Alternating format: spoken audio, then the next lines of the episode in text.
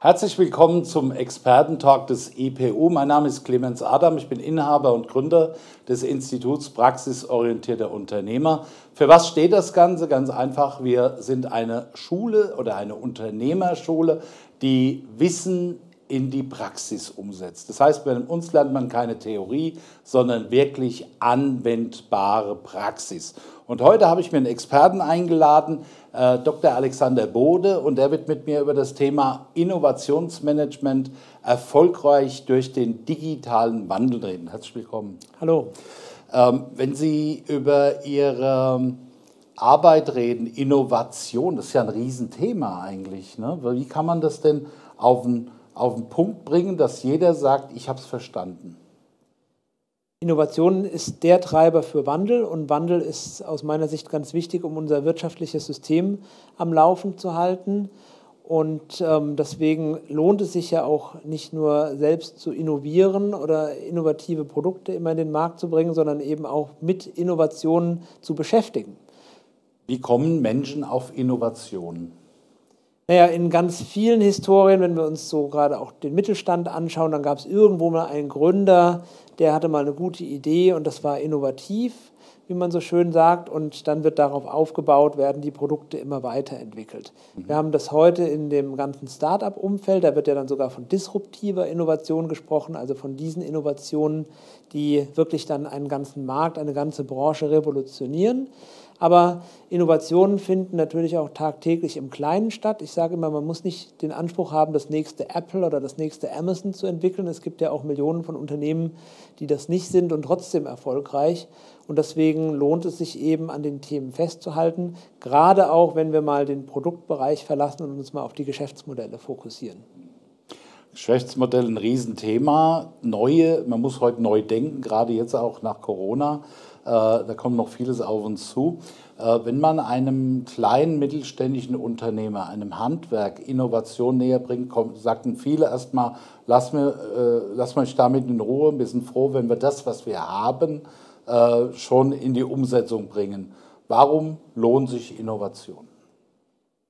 Die Gerade kleinen Unternehmen sind schon ziemlich gut darin, ihre Produkte weiterzuentwickeln. Aber wir haben jetzt mit, den, mit der Digitalisierung, dem digitalen Wandel, eine völlig neue Ausgangslage. Erstens, weil eben viele Digitalthemen auf einmal relevant sind und auch ein Teil der Wertschöpfung werden. Mhm. Das heißt also, das klassische physische Produkt verliert an Bedeutung im Verhältnis zu den digitalen Komponenten. Ähm, also für den Unternehmer ganz einfach gesagt, man verdient dann damit nicht mehr so viel.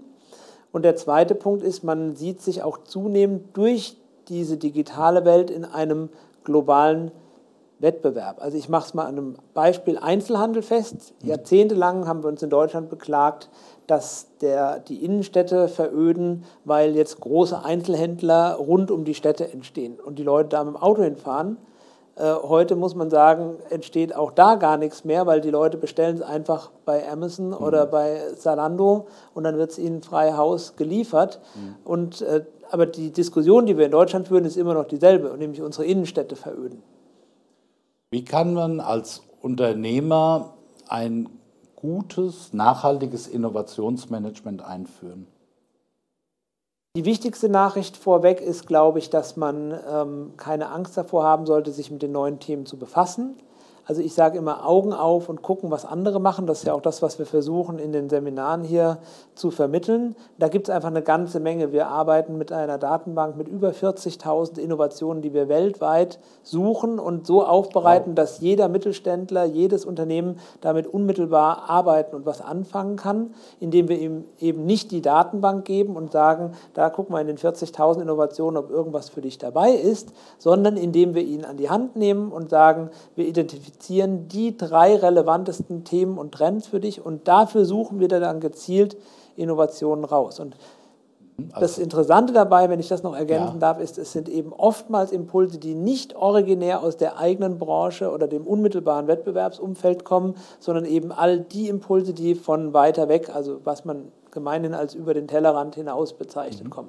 Was ja auch sehr positiv sein kann, weil wenn man mal den äh, betretenen Pfad verlässt, kriegt, findet man ja auch anderes äh, äh, Getier oder, oder anderes Gras, was man sonst so kennt. Ne? Und genauso ist es auch bei Innovation. Es war mir gar nicht so bewusst, ähm, wo, wo ist diese Anzahl an Innovationen, wie, wie ist die zusammengetragen worden? Ja, diese Anzahl, die ähm, ist zusammengetragen von 80 Menschen, die sich Tag ein, Tag aus mit der Suche beschäftigen und zwar ganz bewusst, und das ist wichtig zu verstehen, nicht aus Deutschland vom Schreibtisch heraus, aus irgendwelchen Datenbanken, sondern Menschen, die in den einzelnen Märkten vor Ort sind, mhm. weil es gibt ganz viele innovative Ideen, die halt in einzelnen Ländern dann in Landessprache publiziert werden. Mhm. So wie auch ein deutscher Mittelständler zu seiner Hausmesse für die neueste Innovation einlädt und das wenn überhaupt auf seine Webseite in deutscher Sprache schreibt. So macht der südkoreanische Unternehmer, so macht der brasilianische Unternehmer. Das heißt, es sind Themen, die sind jemandem äh, aus der fernen Perspektive gar nicht zugänglich, weil er sprachlich das nicht hinkriegt, weil er keinen Zugang zu dieser Region hat oder wie auch immer. Und da haben wir eben Leute äh, über die Welt verteilt, die das machen. Und dann gibt es in Hamburg bei einem Kooperationspartner eine Innovationsredaktion, die nichts anderes macht, als die über 100 Eingaben, die wir pro Tag kriegen, zu sichten und zu prüfen, sind sie relevant, sind sie wirklich innovativ im Sinne von bringen sie was Neues und vor allen Dingen ähm, haben sie auch so eine strategische Ausrichtung. Also wir mhm. fokussieren uns jetzt nicht auf die nächste Patentanmeldung im Bereich von Gummidichtungsringen, sondern wir gucken immer, ob es eben auch eine strategische Relevanz hat, die dann wiederum auch für ein Unternehmen in einer anderen Branche zutreffen kann. Gerade in der jetzigen Zeit äh, wird ja sehr viel über Elektrifizierung nachgedacht, neue, neue äh, Straßenmodelle, Fahrtenmodelle, äh, wie wir uns in Zukunft bewegen. Ähm, da kommt sowas sicherlich sehr stark in Einsatz. Wie kann das ein, ein kleiner mittelständischer Handwerker nutzen? Der kleine mittelständische Handwerker hat genauso wie auch das größte Großunternehmen natürlich einen Kunden.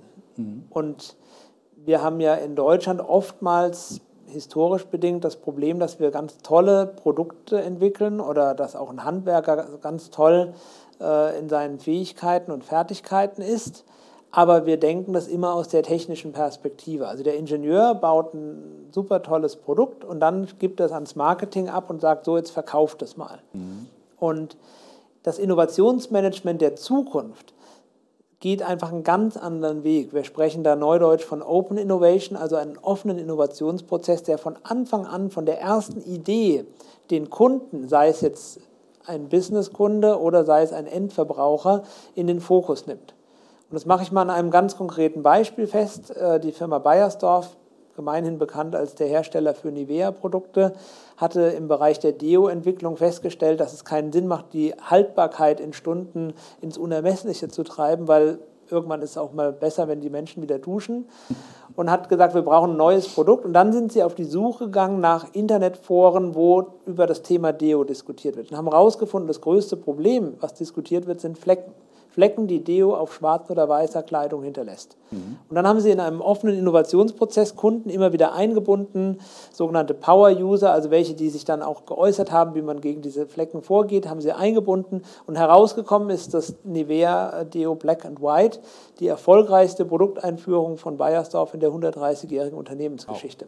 Also den Kunden einbinden, eine Strategie, äh, um herauszufinden, was sucht er eigentlich wirklich. Und das ist etwas, ich bin ja im Vertrieb tätig, äh, was mir auch jeden Tag wieder aufploppt, wo ich mir denke, warum entwickeln manche Menschen Geräte oder, oder, äh, oder Produkte äh, und fragen gar nicht, was der Markt braucht. Aber das äh, bedeutet aber auch, dass man sich in der Zukunft oder gerade jetzt äh, sehr intensiv eben mit dem Kunden auseinandersetzen muss.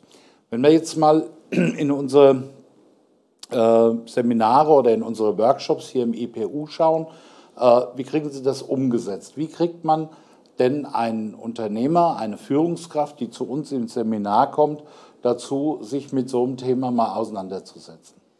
Ich habe sehr gute Erfahrungen damit gemacht, die Leute einfach mit äh, den Themen, mit den Innovationen mal zu konfrontieren. Was wir machen, ist äh, in einem allerersten Schritt im Seminar live die für sie relevanten Trends zu entwickeln, mhm. das dann auch nochmal zu kombinieren mit einem Blick auf ihre eigentlichen Kompetenzen. Und dann können wir am Ende des Seminars, also spätestens am nächsten Tag hat er es dann physisch vorliegen, für ihn ein Innovationsradar bauen, mit dem er eigentlich am nächsten Tag anfangen kann, die Themen umzusetzen, um sein Unternehmen für die Zukunft auszurichten. Wow, das ist ein spannendes Thema, weil gerade dann hat er ja eine Handlungsanweisung, wo er, wie er weitermachen kann, wie er sich weiterentwickeln kann. Genau, und für die die Seminare sind deswegen wichtig, weil ich ja vorhin schon gesagt habe, man kann den Leuten jetzt nicht einfach die Datenbank geben und sie damit alleine lassen. Das würde niemandem was bringen. Es steckt da schon auch noch ein gewisser manueller Aufwand dahinter, bis man soweit da das Tool eingestellt hat und die richtigen Themen identifiziert hat. Aber wichtig ist, und das ist dann auf der anderen Ebene, was wir natürlich in dem Seminar mitgeben, ist überhaupt erstmal die Leute auch dazu zu bringen, sich diesen Themen zu öffnen. Mhm. Nehmen Sie mal den normalen mittelständischen Geschäftsführer. Ich selbst bin groß geworden in einem kleinen Stahlbauunternehmen, was mein Großvater einst gegründet hatte mit 50 Mann. Ich kenne das also seit ich laufen und denken kann, wie das abläuft, der hat er überhaupt gar keine Vorstellung davon, was außerhalb seiner Branche passiert, weil er in der Vergangenheit auch nicht darauf angewiesen war. Man ist alle zwei Jahre auf die wichtigste Messe gefahren und hat ja. geguckt, was der Wettbewerber macht. Und das ändert sich jetzt eben. Wir müssen jetzt eben viel mehr gucken, was passiert um uns herum in der Welt, weil es kann zwar sein, dass der unmittelbare Wettbewerber sich gar nicht mehr bewegt, mhm. aber nicht, weil er äh, denkt, das war es jetzt schon an Innovation, sondern weil er vielleicht morgen gar nicht mehr da ist, weil die eigentliche Innovation aus einem ganz anderen Land bereits nach Deutschland gekommen ist. Ja. Ich habe das im, im, Maschinenbau schon äh, sehr äh, deutlich auch erleben können wo plötzlich die, die, Unternehmen angefordert haben, äh, dass die Bedienbarkeit von Maschinen über online hm. vorprogrammiert und dann nur noch quasi die Datei irgendwie in die Maschine reingeladen ja. wird und man kann live zugucken, wie die produziert. Ähm, da, das waren so die ersten, die damit angefangen haben, übers Netzwerk zu arbeiten und so weiter. Rolls-Royce macht mittlerweile Schichtübergaben für ihre Werkzeugmaschinen vom Wohnzimmersofa aus in den Wochenendschichten. Okay. Von einem Handy aufs andere Handy. Da muss gar kein Mitarbeiter mehr in die Firma fahren. Das ist die Zukunft. Das ist jetzt Innovation auf die Prozesse ausgerichtet. Auch da können wir natürlich helfen. Ähm, wir haben jetzt eben viel über die Produkte und den Kunden gesprochen. Mhm. mhm. Aber wichtig ist, und das ist mir auch hier nochmal ganz wichtig zu betonen, die Leute müssen sich diesem Thema Innovationsmanagement stellen. Und Innovationsmanagement der Zukunft ist eben nicht mehr die Produktweiterentwicklung. Die ist auch weiterhin wichtig.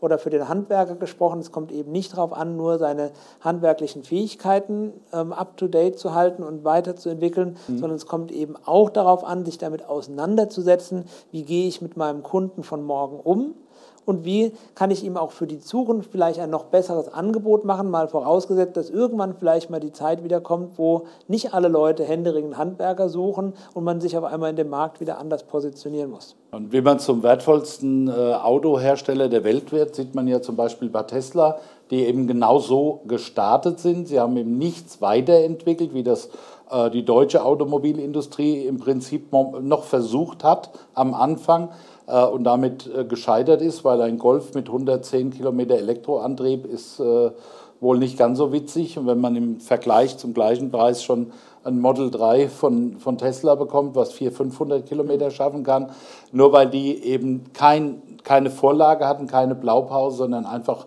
innovativ neu gedacht haben, etwas neu entwickelt haben. Ich habe ein schönes Beispiel dafür, das muss ich jetzt loswerden, weil Sie Volkswagen gesagt haben. Ich habe den neuen äh, e-tron von Audi gesehen und mich mit dem Projektleiter dieses äh, Fahrzeugprojektes unterhalten und habe gesagt, warum hat dieser e-tron in der Vollausstattung dann so Kameras anstatt Rückspiegel? Warum sind das wie so zwei kleine Stummelflügel?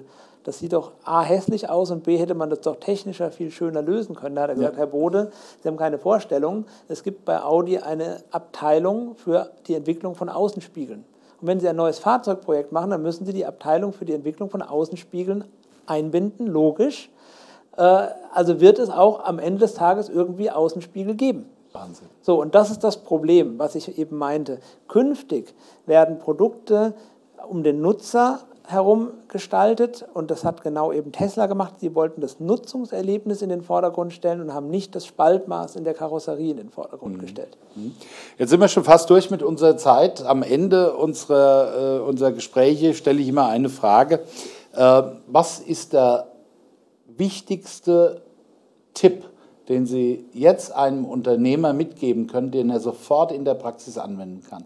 in Bezug auf Innovation? Wir sind jetzt hier Ende Juni 2020. Ich würde sagen, für alle, die Krise ist jetzt gemanagt. Man hat, äh, glaube ich, die schlimmste Phase jetzt, hoffen wir mal, ähm, überstanden. Und jetzt muss man ganz, ganz schnell den Blick nach vorne wagen, weil alles um uns herum bleibt auch nicht stehen. Man darf sich da jetzt auch nicht blenden lassen von irgendwelchen Hilfsaktionen. Und der beste Tipp, den ich habe, nutzen Sie eben das, was schon da ist, die Innovationen anderer. Es gibt unter anderem äh, bei uns auch die Möglichkeit, einfach mal 15 Innovationen sich zuschicken zu lassen, um mal zu gucken, was kann ich damit anfangen. Das kann ich jedem einfach nur empfehlen. Spannendes Thema, Innovation, ein Thema für die Zukunft Ihres Unternehmens. Äh, vielen Dank, Dr. Alexander Bode, für diesen Blick hinter die Kulissen. Wir freuen uns auf die Seminare mit Ihnen und äh, ich kann jeden einladen, einmal auf der Webseite www.i-p-u.de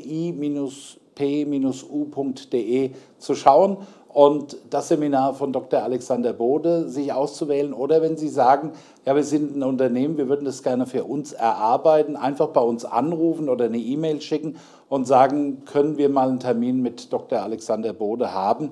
Wenn das Ihre Zukunft absichert, Ihres Unternehmens, ist es eine gute Investition. Und äh, ja, wie gesagt, einfach i-p-u.de, die Webseite, und dann geht's los. Vielen Dank für das Gespräch und Ihnen viel Erfolg für die Zukunft. Dankeschön.